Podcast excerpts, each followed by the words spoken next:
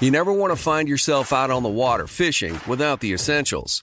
So it's best to always pack a Columbia PFG Solar Stream Elite hoodie to protect against the sun. I mean, it provides great protection and it's really breathable so you don't get hot. That's a win win. Columbia PFG has a lot of great gear, so before you head out on the water, head over to Columbia.com slash PFG to shop their performance fishing gear. Pacaso knows your vacation home is your best home. It's the place that brings family and friends together. It's where you're the best version of yourself. Pacaso makes it easy to co own a luxury vacation home in amazing locations. Listings start at 200K for one eighth ownership. Pacaso does all the work for you luxury furnishings, maintenance, billing, scheduling, and more. And you can resell on Pacaso's marketplace anytime, historically for a 10% gain. Visit Pacaso to see thousands of listings. That's PACASO dot com. Are you looking for the perfect move in ready home this spring season? Now's the time to buy at Fisher Homes. For a limited time only, enjoy below market interest rates starting at 5.375% APR, 6.139% APR. With these exclusive lower rates, you can save hundreds on a move in ready home and start enjoying the benefits of home ownership even faster. Schedule your personal tour with one of our new home specialists at FisherHomes.com and make this spring the season you find your perfect home sweet home. Financing provided by Victory Mortgage LLC, NMLS 461249, Equal Housing Lender. Good sleep should come naturally, and with the new Natural Hybrid mattress, it can. A collaboration between Leesa and West Elm, the Natural Hybrid is expertly crafted from natural latex, natural wool, and certified safe foams to elevate your sleep sanctuary and support a greener tomorrow. Plus, every purchase helps fuel Leesa's work with shelters and those in need. Don't put off a good night's sleep any longer. Get a Leesa mattress today for a sound sleep tonight. Visit leesa.com slash iHeart. That's L-E-E-S-A dot com slash iHeart. I met a lot of soldiers who empathized with Bobby, almost all of them. I ran into soldiers all the time, basically saying, been there, done that. And I predicted, and I said in the newspapers, I said, we better get ready for more Bobby Bales. John Henry Browne represented Staff Sergeant Robert Bales in military court after he committed the Kandahar massacre. The soldiers I met who knew Bobby uh, spoke very highly of him, very highly. He took on becoming a role model for younger soldiers. He thought that was part of his job. I never met any enlisted man that said anything bad about Bobby Bales. As a lawyer, Browne is known for working with some of society's most notorious figures, including serial killer Ted Bundy. He titled his autobiography The Devil's Defender. In 2012, he took on his newest client. There were a number of times when I was with Bobby alone, and Bobby would cry. And he would not cry for himself much, but mostly for what happened. But you know, none of us should be judged on the worst day of our lives. There's many other uh, aspects to our lives that mitigate the worst things that we've done. Thank God.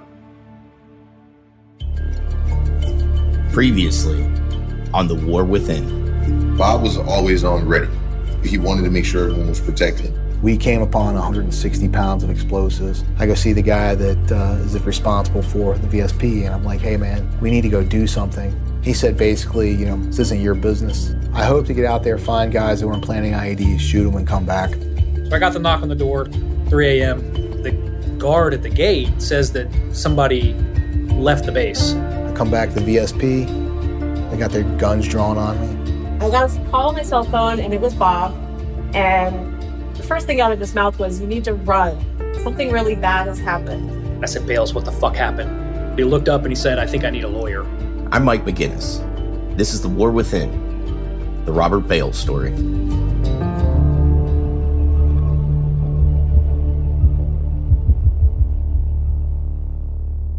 Staff Sergeant Robert Bales was never expected to reach this level of notoriety. His conception of himself as an all American guy clashes with the pariah that he has become.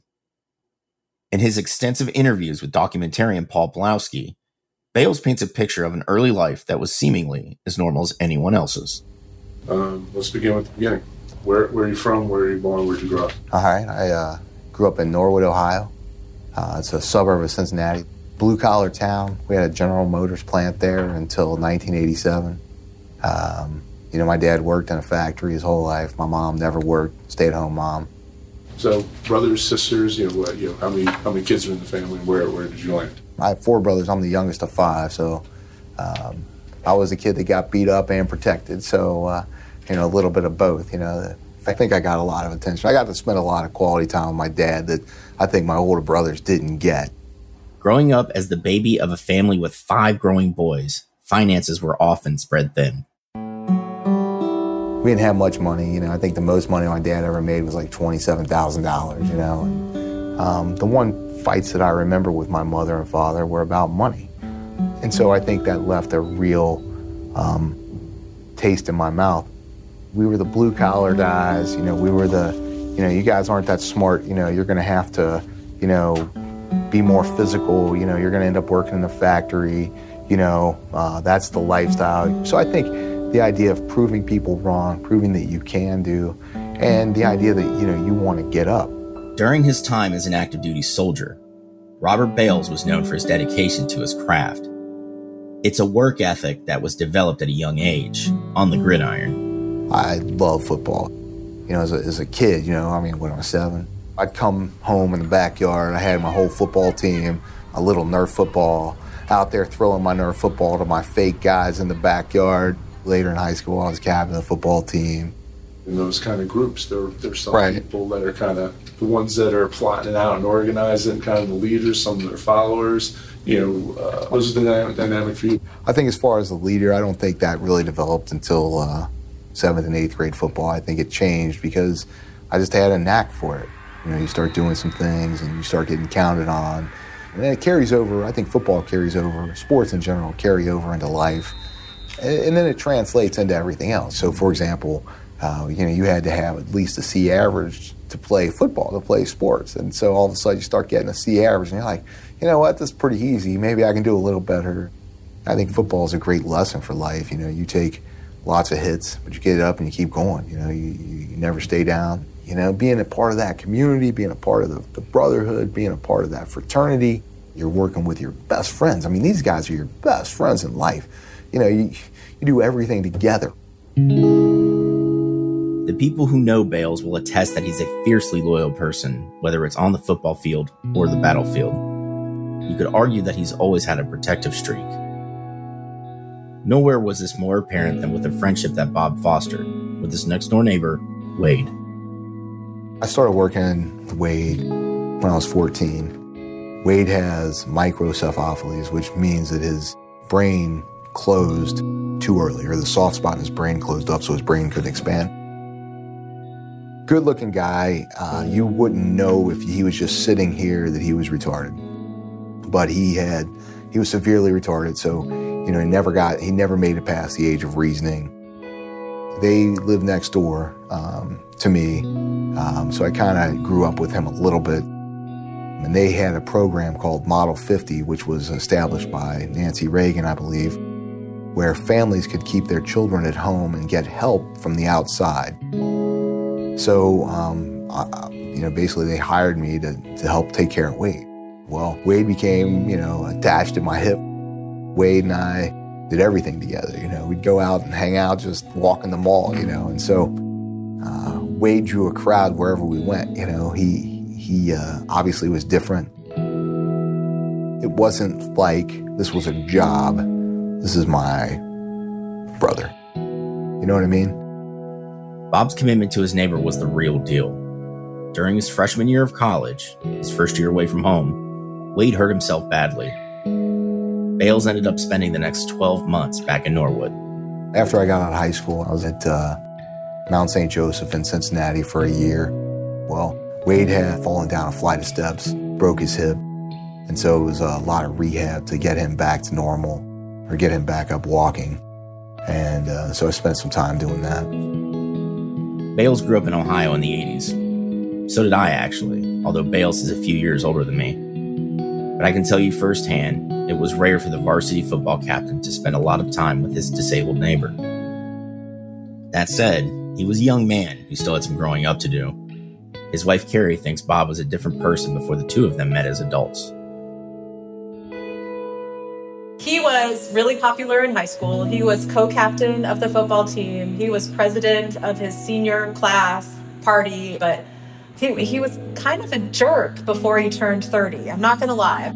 Prior to meeting me when he was in his 20s, him and his friends would go out and he would go up to a, a girl, maybe a not so pretty girl, and he would pretend like he was shy and giving her his number. And then he would walk away. He goes, I'm really shy, but you should give me a call sometime, right? And his friends would be watching this, and she would open it up, and it would say, Call 1 800 Weight Watchers.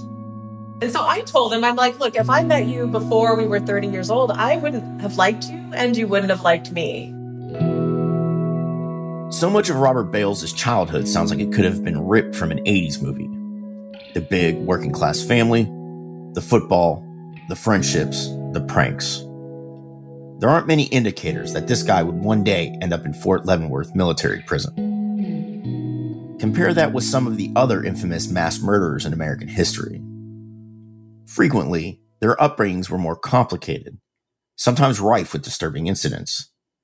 That's why defense attorney John Henry Browne notes stark differences between Bales and men like Ted Bundy, another one of his former clients. I never believed that uh, people were born evil. I never was raised that way.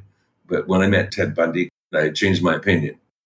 Uh, he was definitely a very uh, evil person. Ted was clearly a sociopath. Uh, I don't think the term serial killer was even in our vocabulary until the 70s or the 80s, when there were a lot of incidents like that. Then Ted came along, and of course, um, that label fit him pretty well. There's no way that you could compare Bobby Bales to Ted Bundy at all. Uh, Bobby is not a sociopath. We became really close. I ended up really admiring Bob and liking Bob. Are you looking for the perfect move in ready home this spring season? Now's the time to buy at Fisher Homes. For a limited time only, enjoy below market interest rates starting at 5.375% APR, 6.139% APR. With these exclusive lower rates, you can save hundreds on a move in ready home and start enjoying the benefits of home ownership even faster. Schedule your personal tour with one of our new home specialists at FisherHomes.com and make this spring the season you find your perfect home sweet home. Financing provided by Victory Mortgage, LLC, NMLS 461249, Equal Housing Lender. Had enough of those supplements that leave you feeling nothing? Cymbiotika is your solution to great tasting, all natural supplements that actually work. Crafted with premium plant based ingredients, their products have no seed oils, fillers, or toxins. Try them out and actually feel the difference today. Visit Cymbiotika.com and use code IHEART for 15% off plus free shipping on your subscription order. Again, that's 15% off plus free shipping on your subscription order. Go to Cymbiotika.com. C Y M B I O. T-I-K-A.com. Hey everyone, it's Ted from Consumer Cellular, the guy in the orange sweater, and this is your wake-up call. If you're paying too much for wireless service, you don't have to keep having that nightmare. Consumer Cellular has the same fast, reliable coverage as the leading carriers for less. And for a limited time, new customers receive their second month free when they sign up and use promo code MONTHFREE by May 31st. So why keep spending more than you have to? Seriously, wake up and call 1-888-FREEDOM or visit consumercellular.com. Taxes, fees, and other third-party charges will apply. See website for additional details. You never want to find yourself out on the water fishing without the essentials. So it's best to always pack a Columbia PFG Solar Stream Elite hoodie to protect against the sun. I mean, it provides great protection and it's really breathable so you don't get hot. That's a win win. Columbia PFG has a lot of great gear, so before you head out on the water, head over to Columbia.com slash PFG to shop their performance fishing gear.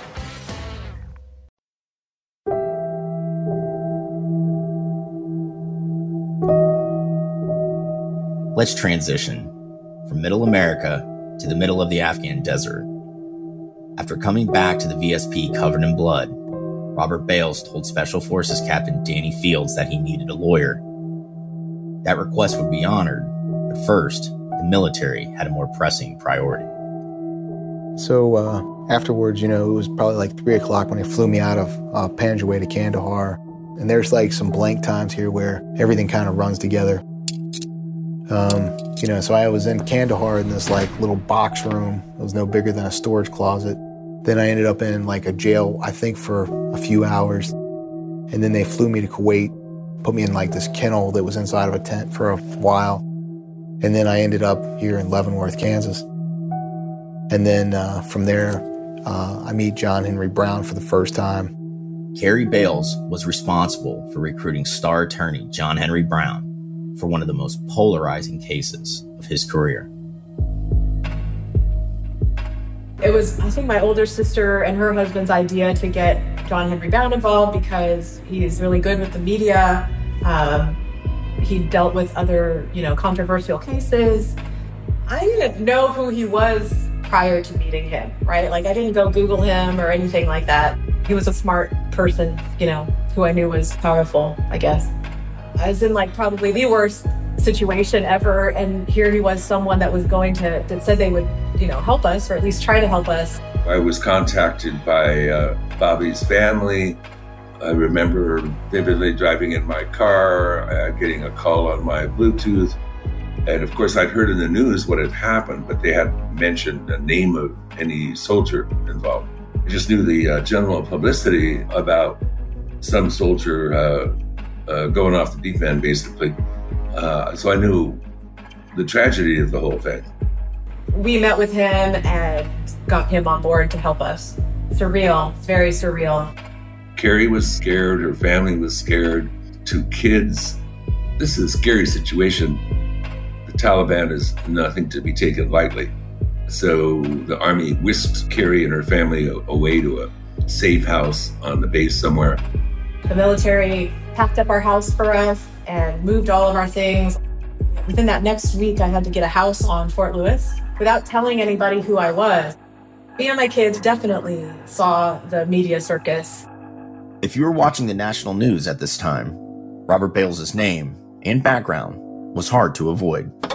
His name has not been officially released by the military, but a military source now confirms the suspect is Staff Sergeant Robert Bales. Obviously, it's easier now to look at his record and all of that. He was a first platoon sergeant there in Afghanistan, did a lot of work with the tribal elders there.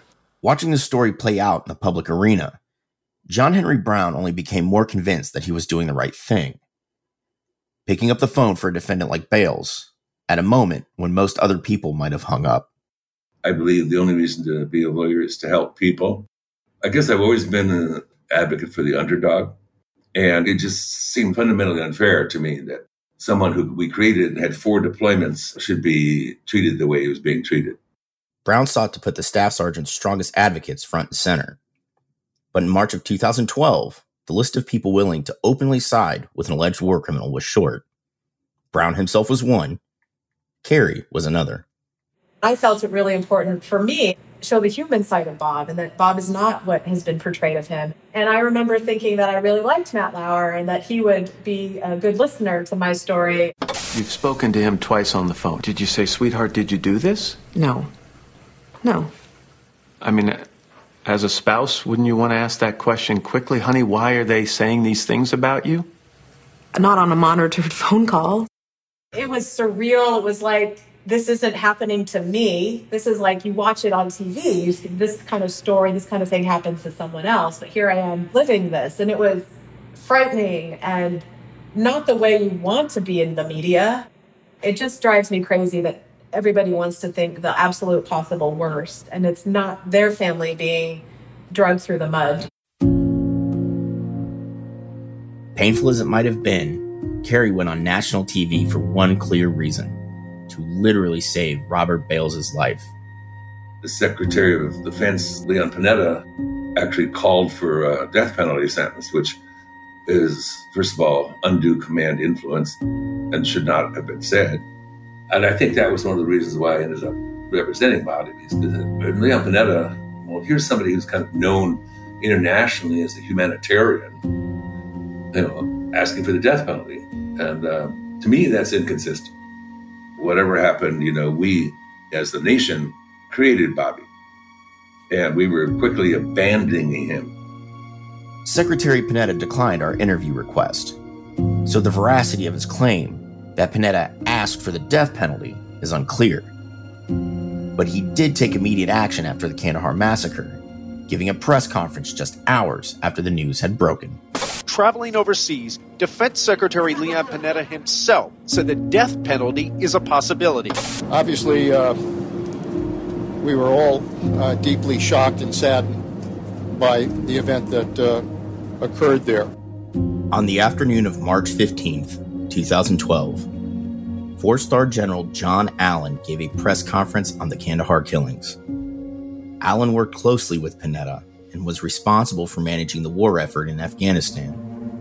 His comments reveal a lot about how the U.S. would be regarding Robert Bales. In the case of Staff Sergeant Bales, uh, my sincere condolences to the loved ones, family members, and friends of those who were killed and injured in that senseless act of violence. Charges, as you know, have been preferred against Staff Sergeant Bales. Compensation payments to the families of the victims have been paid, and both the criminal investigation as well as an administrative investigation continues. Something went terribly wrong. Investigation pending. Mm-hmm. Something went terribly wrong. How are you making sure something like that doesn't happen again? Yep. We're investigating this one very thoroughly, and I'm looking at command climate of that unit, in fact. Let's go back to the Village Stability Platform. The morning of March 11th, 2012, hours after the shitstorm began. Browne might have said that the military was abandoning Bales, but that's in retrospect. In the heat of the moment, soldiers like Captain Fields and Private Alexander were left to deal with a volatile situation that Bales created. Just having him on the base after we kind of pieced together what we thought that he had done, um, it was a very uncomfortable feeling to have that person near you. We said, hey, make sure we're watching this guy and let's let him pack a bag because he's going to have to get out of here. I don't remember, you know, exactly how long it was that he was there, but it couldn't have been more than a few hours. You know, I remember they landed, he got right on the plane and took off. So he was gone pretty quickly. In the region of Panjwai, the news of the American military breaking into civilian households and killing women and children was spreading fast. At first light, sun came up, there were people at our gate. And, you know, they said, We want to speak to who's in charge. we we see footprints that have left your base and are at the place where people were shot and killed. We have the bodies. We're going to bring them to you in the back of a pickup truck because we want you to see them, that we're not lying to you. And our front gate is not a gate, it's a piece of wood with concertina wire wrapped around it. It's not like some steel fortress thing that you think it would be, right? Like in the movies. Yeah, it's not it's not any type of defensive barrier at all. The Afghans were not there to inflict damage. What they were there to do is get Bales. They wanted instant retribution for what happened, and they wanted to show us the evidence of what had happened. These people came to the gate. I saw, I ended up seeing more people in front of that gate than I had in the previous 45 days I don't know where they came from, but these people were showing up in force and they demanded. They said, We know it was at least one person here, if not more. They thought it was the entire base, honestly. And we want whoever did this. Thank God I could say, Well, I'd love to give him to you, but he's not here. I just remember having relief that I could say that. Captain Fields, Private Alexander, and the man we're calling Soldier X all guarded the entrance. As an anguished and formidable crowd grew outside we were getting intelligence reports that there were some bad actors in that crowd who either had some machine gun of some sort or hand grenades or um, RPGs, but they had something that they were intending to use to harm us. Within a few hours, like there were hundreds of Afghans, pissed Afghans outside our gate. They were bringing, like they'd bring by shot at by his kids and stuff like that. 10 feet away from me, 15 feet away from me, are a crowd of Afghans holding dead children displaying the children, pointing to them, crying, looking so enraged at us. I mean, there's one guy, white beard, and his eyes were just red. There was no other color than red in his eyes. It became really personal at that time. Like, really, really personal. I'm looking at the crowd, I'm like, they're gonna come in and kill us all. They're gonna come and kill us all. And I understood it understood their anger. You know, if I was a dad and some jerk off came and there'd be hell to pay. And I felt horrible.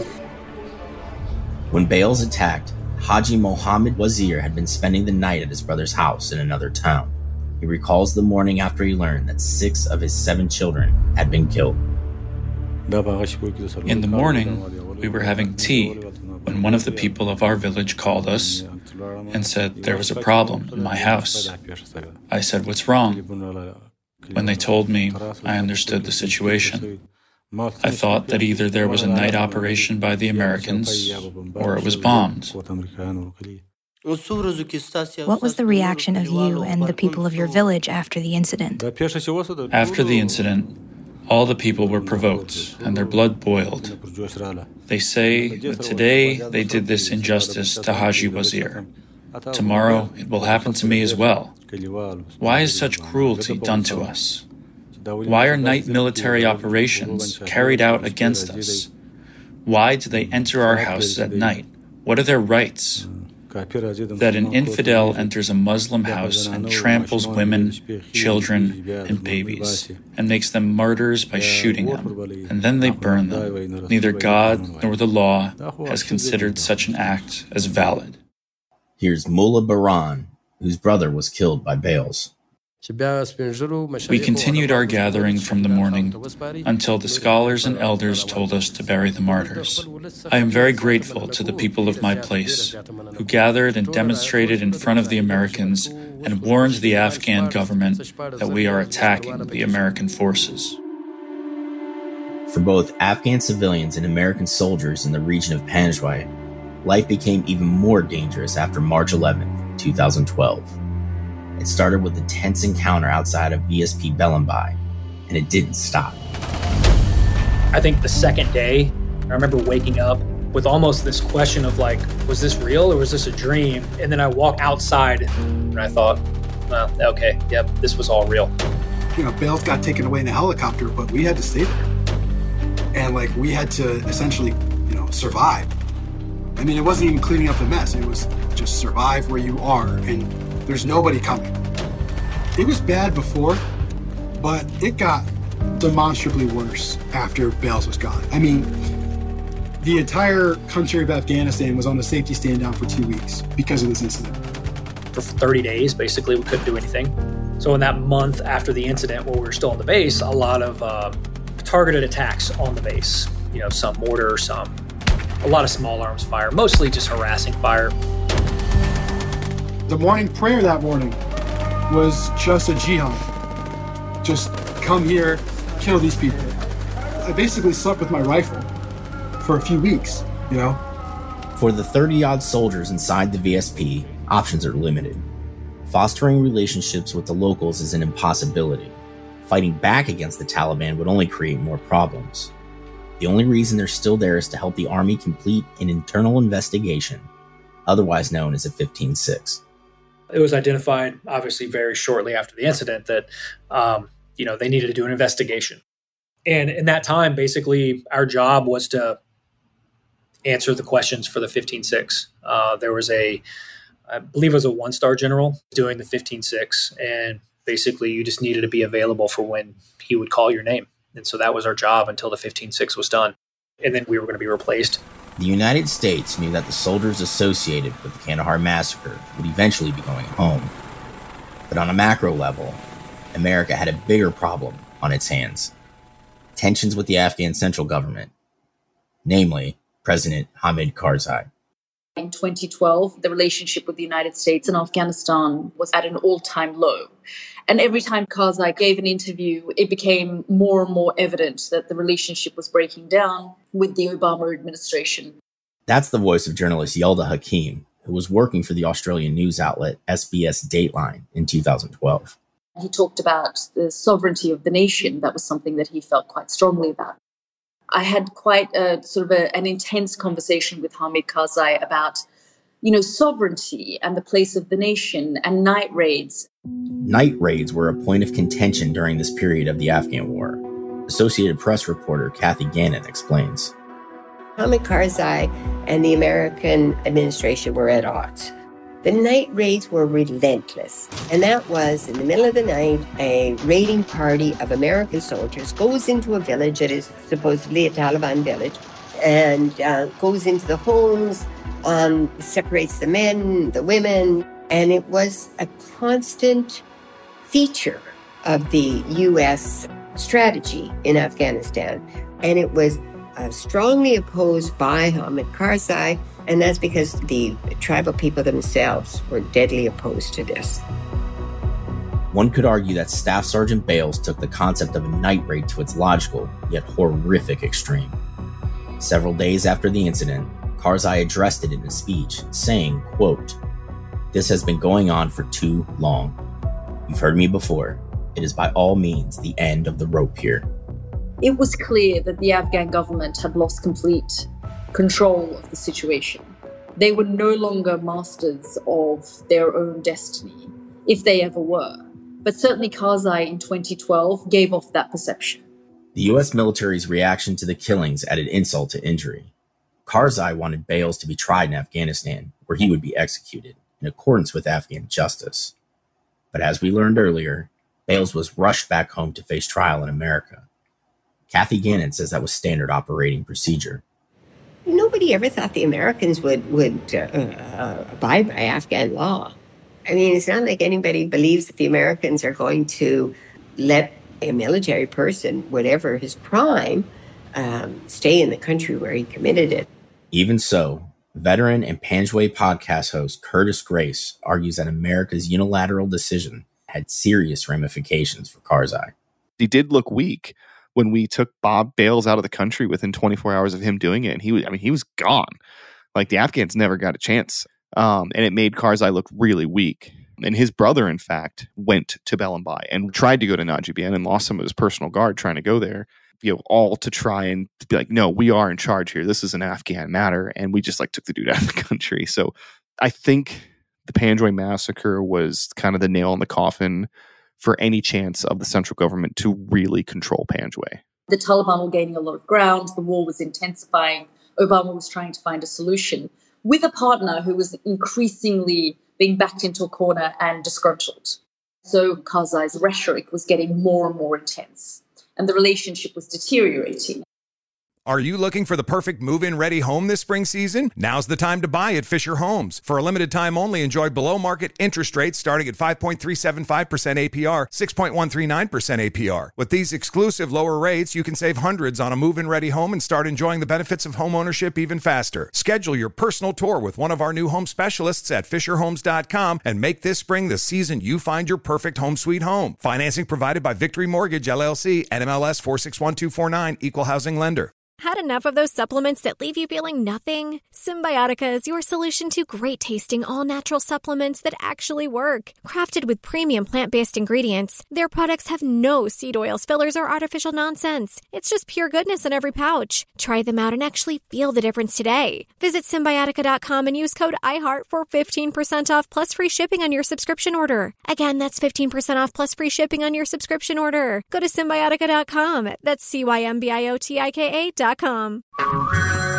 Hey everyone, it's Ted from Consumer Cellular, the guy in the orange sweater, and this is your wake up call. If you're paying too much for wireless service, you don't have to keep having that nightmare. Consumer Cellular has the same fast, reliable coverage as the leading carriers for up to half the cost. So why keep spending more than you have to? Seriously, wake up! and call 1 888 freedom or visit consumercellular.com. Savings based on cost of consumer cellular single line 1, 5, and 10 gig data plans with unlimited talk and text compared to lowest cost single line postpaid unlimited talk, text, and data plans offered by T Mobile and Verizon January 2024. You never want to find yourself out on the water fishing without the essentials. So it's best to always pack a Columbia PFG Solar Stream Elite hoodie to protect against the sun. I mean, it provides great protection and it's really breathable so you don't get hot. That's a win win. Columbia PFG has a lot of great gear, so before you head out on the water, head over to Columbia.com slash PFG to shop their performance fishing gear. In late March of 2012, Yalda Hakim was on assignment in Afghanistan. I was an Afghan born Western journalist. I had access to the Western press and a platform. But my Afghan heritage meant I had a level of empathy for the country of my birth and for the people and what they were going through. The region was in mourning for the victims of the Kandahar massacre. Even so, nobody seemed to know what had actually happened. As John Henry Browne recalls, the Afghan police weren't able to conduct a proper examination of the crime scene. That area became so dangerous after the incident that uh, I don't think we, the United States, went back there and did a normal investigation. I mean, you know, there was no CSI. Like many reporters at the time, Yalda was frustrated by this lack of concrete information that existed on the case. This whole thing became shrouded in mystery and secrecy virtually as soon as they went and got Bales. He disappeared overnight from the face of the earth. There wasn't any real acknowledgement of what had just taken place.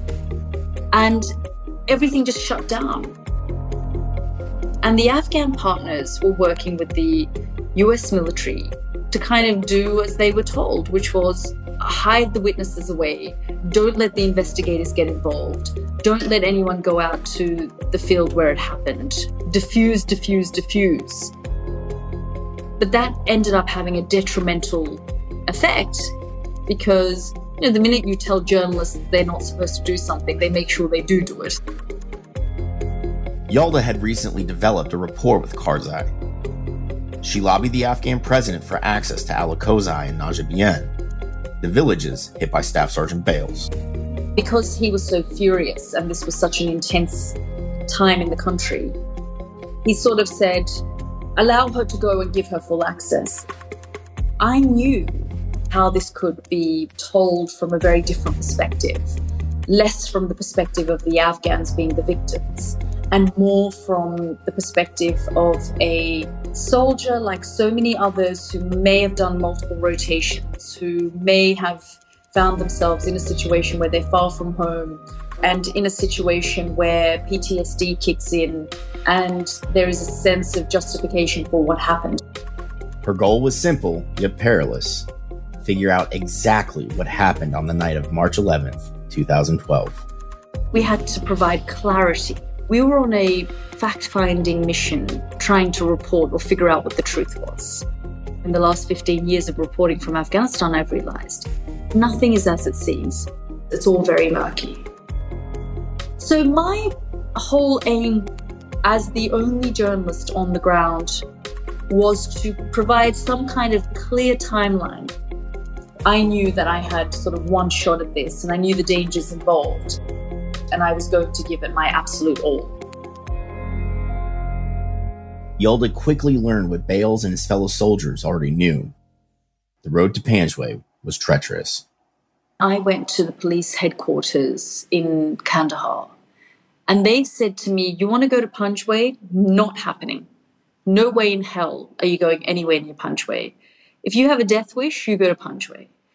We don't have approval from the US military. They're not going to support this operation. And we're not willing to lose a single man for this. But we knew we needed to get to the crime scene. And so, me, my cameraman, my security traveled to the road heading into Panjwai alongside General Razak in his convoy. General Razak was the head of police in Kandahar. He served as the de facto chaperone of the trip. I remember sitting in the car with Razak, and you know he was someone who had all sorts of allegations of atrocities in his name and the treatment human rights violations, and he was single-handedly holding together Kandahar against it falling to the Taliban, and the Americans knew he was an important ally. There I am in the car with him, and suddenly the convoy comes under fire. And I'll never forget this. Razak jumps out of this armored vehicle, and I've sort of sunk into the, the car seat. And he gets into the front seat, picks up his rifle, and just randomly starts shooting into the distance. And I just remember being quite horrified at just the randomness of it. Like there was someone shooting at our convoy, just got out of the car and started shooting randomly, and then we got back into the car, and it was like, as you were. Once they reached their destination, Yalda and her crew knew they had officially entered a war zone. You know, I was in my late 20s and no real responsibilities in life, and just sort of thinking, well, nothing's going to happen to me. But I remember as we were walking across, I could hear in Pashto and Dari the two police officers they'd sent with us. I remember them saying to each other, Do you think they've really cleared this place of mines? You know, we know the Taliban have got booby traps. Be careful. Eyes wide open to the potential risks, Yalda and her cameraman forged ahead into the villages. So we go to Panjwai and we do all that filming. And then we sort of part ways with the police and, and Razak and those guys, village. I went, filmed inside Panjwai, the home. I saw the crime scene. I saw the blood splattered on the walls. You know, we did all of that. And then we came back and then we came back to the police headquarters. We were staying at a different hotel. You know, we said goodbye to them. And I met Mullah Baran at the military compound. His brother was killed, and he had taken in his sister in law with all of her children into his home. Mullah Baran is one of the Afghans we interviewed. You heard him speak earlier in this episode. And Baran said, you know, you have to come to this certain area. So we're all getting out of the car to go to the village. And he said, no, I'm only taking her. The rest of this, like security and your cameraman, they're not coming. Because it's all women, it's our women. I'm not taking sort of more white men into my home. And it's either you or you don't do this. So I look at my cameraman and he hands me a little handy cam. Take this, and you know, are you comfortable to go? And I sort of said, I think so. There's no lights, and we're walking into this neighborhood on the outskirts of Kandahar. I remember looking back, and the car that my team were in was getting further and further and further away. And then I just had a moment where I couldn't see the lights from the car anymore. And I just thought to myself, oh my God, I'm walking into a Taliban trap.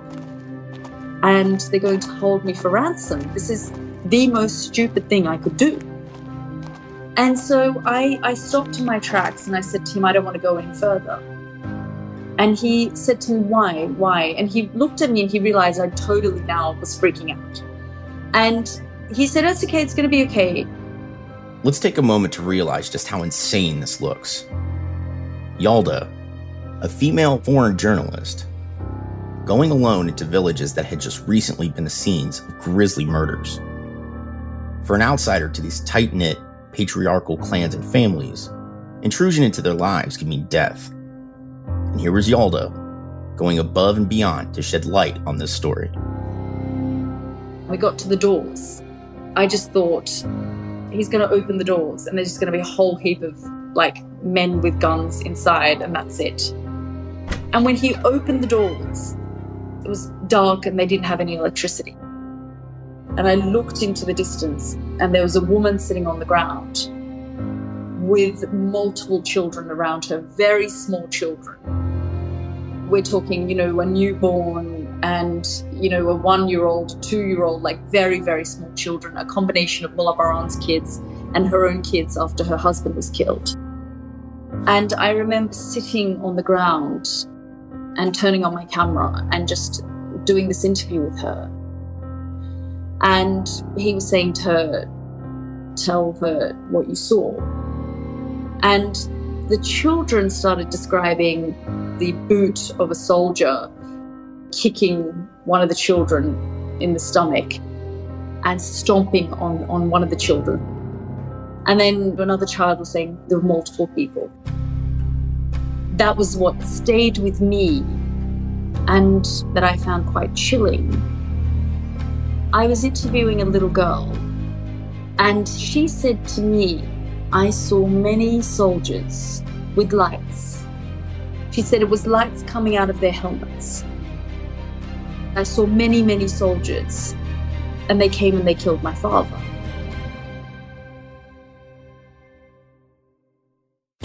Coming up on The War Within. Giving a family compensation for the loss of life. It's kind of a band aid fix. I told the Americans that we don't want your money. We just want this person who wronged us to be executed.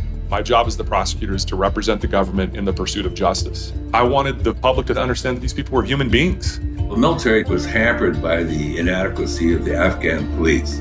All of the people nearby said, Yes, we saw two people here, I want a conviction playing by the rules. No insurmountable mistakes. It's 97% conviction rate in the UCMJ. The closest to that is Nazi Germany. How many times do we see the Army throw guys away? All the time.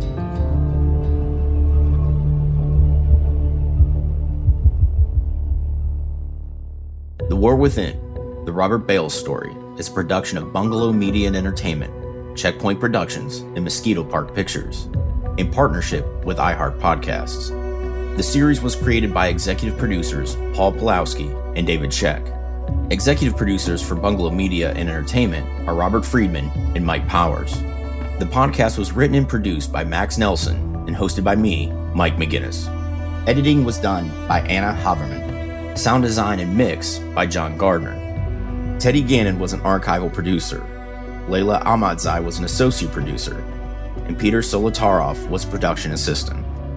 Special thanks to Liz Yale Marsh, Nicole Rubin, Marcy Barkin, Zach Burpee, and Mirwais Atal, as well as all of the people who were interviewed for the podcast. Listen and subscribe to The War Within on the iHeartRadio app, Apple Podcasts, or wherever you get your podcasts. Are you looking for the perfect move in ready home this spring season? Now's the time to buy at Fisher Homes. For a limited time only, enjoy below market interest rates starting at 5.375% APR, 6.139% APR. With these exclusive lower rates, you can save hundreds on a move in ready home and start enjoying the benefits of home ownership even faster. Schedule your personal tour with one of our new home specialists at FisherHomes.com and make this spring the season you find your perfect home sweet home. Financing provided by Victory Mortgage, LLC, NMLS 461249, Equal Housing Lender. Tired of restless nights? At Leesa, we know good sleep is essential for mental, physical, and emotional health. From memory foam mattresses to hybrids that keep you cool all night long, Leesa's mattresses offer exceptional comfort and support with free delivery and 100 nights to try out your mattress in the comfort of your home. For a limited time, save up to $700 off select mattresses plus two free pillows. Go to leesa.com slash iHeart for an additional $50 off mattresses and select goods. Exclusions apply. See leesa.com for more details. You never want to find yourself out on the water fishing without the essentials. So it's best to always pack a Columbia PFG Solar Stream Elite hoodie to protect against the sun. I mean, it provides great protection and it's really breathable so you don't get hot. That's a win-win. Columbia PFG has a lot of great gear, so before you head out on the water, head over to Columbia.com slash PFG to shop their performance fishing gear. This episode brought to you by 20th Century Studios' Kingdom of the Planet of the Apes. Director Wes Ball breathes new life into the epic franchise. As a ruthless king attempts to build his empire at the expense of the remaining human race, a young ape begins a journey to fight for a future for apes and humans alike. Kingdom of the Planet of the Apes. Enter the kingdom in IMAX, now playing, and theaters everywhere. Get tickets now.